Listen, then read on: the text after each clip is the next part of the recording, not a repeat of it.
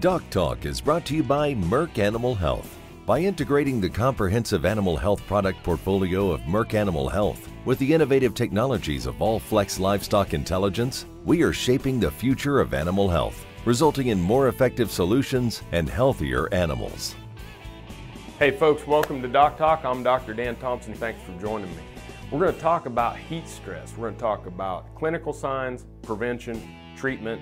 Thanks for joining me. I hope you enjoy the show.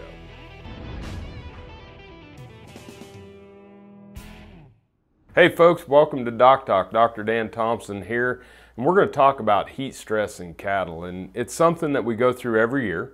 It's something that we have a lot of questions about. There's been a lot of work done on this area, and yet sometimes we don't tie it all together. So today what we're going to try to do is talk a little bit about, you know, how do we determine when heat stress is going to occur?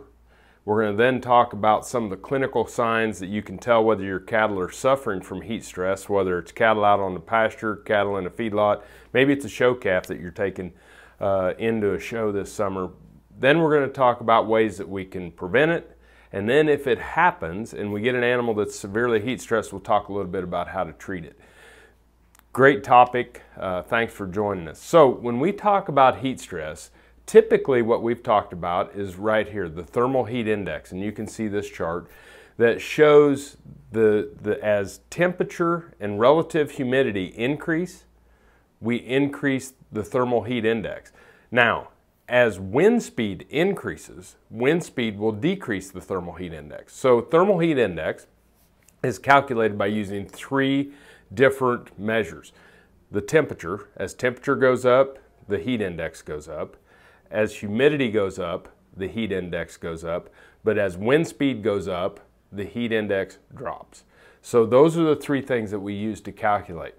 That is just kind of a temporary, uh, at the moment type of heat index. So at any point in time during the day, we know what the thermal heat index is. The, the, the, the thermal neutral zone of cattle is between 59 and 72 degrees Fahrenheit. So when we go into a thermal heat index between 72 and 78, we start to see mild stress. When we get between 78 and, and 84 or 83, we start to see heat stress in cattle. And then as we go above 84, we'll get into the danger. And then when we get above 98 uh, degrees on the thermal heat index, that's when we'll start to see animals die from heat stress. Now, the new way of looking at this. So, so thermal heat index kind of gives you the danger zone, the caution zone, and, and the extreme danger zone. And, and what we have to understand is that what is imperative in heat stress in cattle is that they have the opportunity to cool down at night. So cattle will tolerate heat during the day and they need to cool down at night. So when we look at the thermal, uh, the, the thermal heat load index. The thermal heat load index is an indication of when cattle are building from the thermal heat index, they're building heat in the body. And if they don't get to cool down at night, they'll retain that heat. And the next day, if it gets hot again, they'll continue to accumulate heat in the body. And so then it may take two or three nights before the animals cool down to a point in which we can actually work them or do something with them. So we have thermal heat load index, we have a, a, an accumulated heat load. We'll talk a little bit more about that as we come back and we get into some of the things that you will see cattle starting to exhibit clinical signs of heat stress. Hey folks, welcome back to Doc Talk. Dr. Dan Thomson here. We're talking about heat stress in cattle. So it's, it gets a little bit confusing because the terms are somewhat similar, but we have thermal heat index, thermal heat load index. Thermal heat load index is the same as the thermal heat index. The only difference is it takes into account the sun beating down on you. And so we have what we call a black globe temperature that's also incorporated in that. Regardless of that, whether you use THI or TLI, we build heat load in cattle during the day.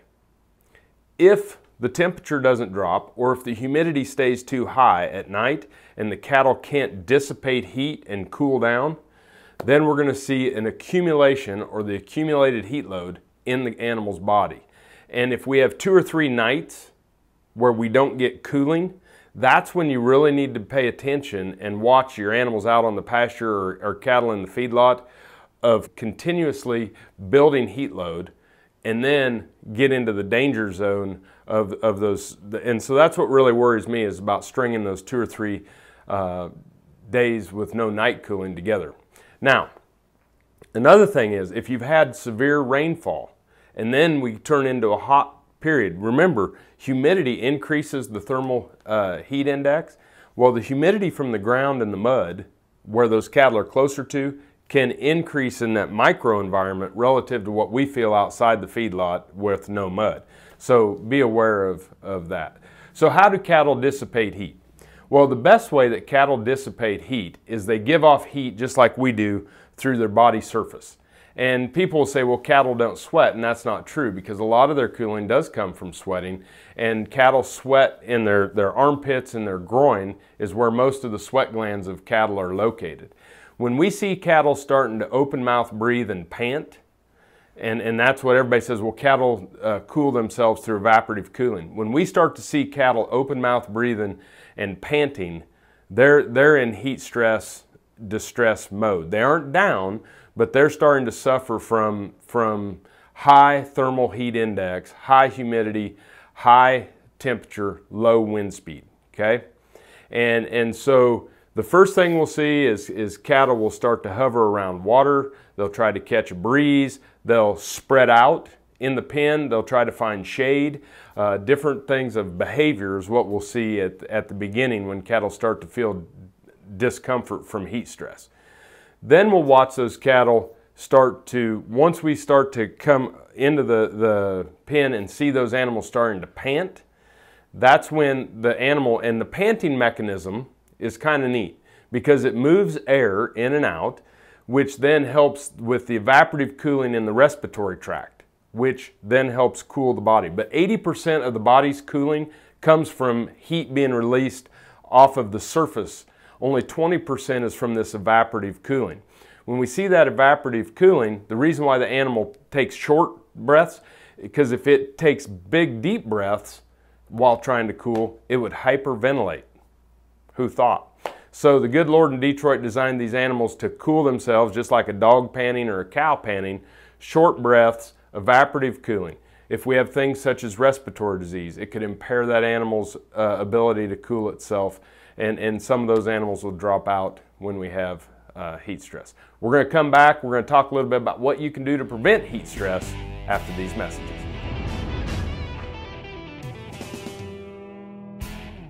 Hey folks, welcome back to Doc Talk. I'm Dr. Dan Thomson at Kansas State University. We're talking about heat stress. So which cattle have the highest risk? And those are our black-hided cattle that are finished, or our fat cattle, okay? So finished black-hided cattle would be our, if we were, if we we're gonna prioritize animals within a feeding facility, those would be the ones of highest priority of placing an extra water tank in the pen or providing more shade for our five weight, six weight calves can tolerate more of this than our, than our finished cattle can tolerate. So once we have identified the animals that we're going to prioritize, now we need to start thinking about ways that we prevent it. In feedlots, building mounds in the wintertime are there to give cattle a dry place to lay down. Well, in the summertime, those cattle can go up on the mounds and they can catch a breeze over the top of the pens. So mounds can be a positive for helping prevent heat stress. Another thing that can prevent heat stress is mowing. Uh, going out around the pens, knocking down the weeds, making sure that we have the, the weeds knocked down to increase airflow. When I'm thinking about heat stress and alleviating heat stress, I'm thinking about how can I increase ventilation. Uh, pen spacing, you know, if we have cattle that are in holding pens, we want to make sure that we open them up to give them more area to catch and give them more space so that they can catch um, a breeze. Water tank space. Water tank space is a premium. Cattle will drink a lot.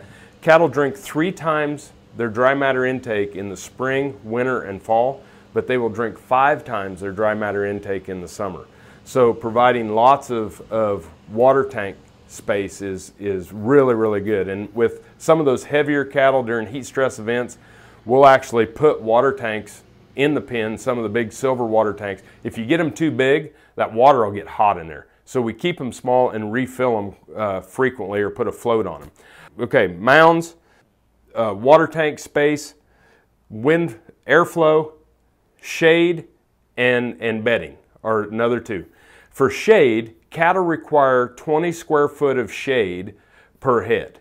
So if you're to build shade for cattle and you build it too small, you'll wind up with cattle trying to crowd in that shade. You'll get a mud bog around there and you'll wind up starting to get foot rot issues and, and things of that nature. We want to have 20 square foot of shade and we want to align that shade in a rectangle north to south so that when the sun comes up in the east and moves to the west, our shade moves in the pen and we spread out and we don't get urination and defecation in one area and we wind up having a drier area all the way around for the, for the cattle in the yard.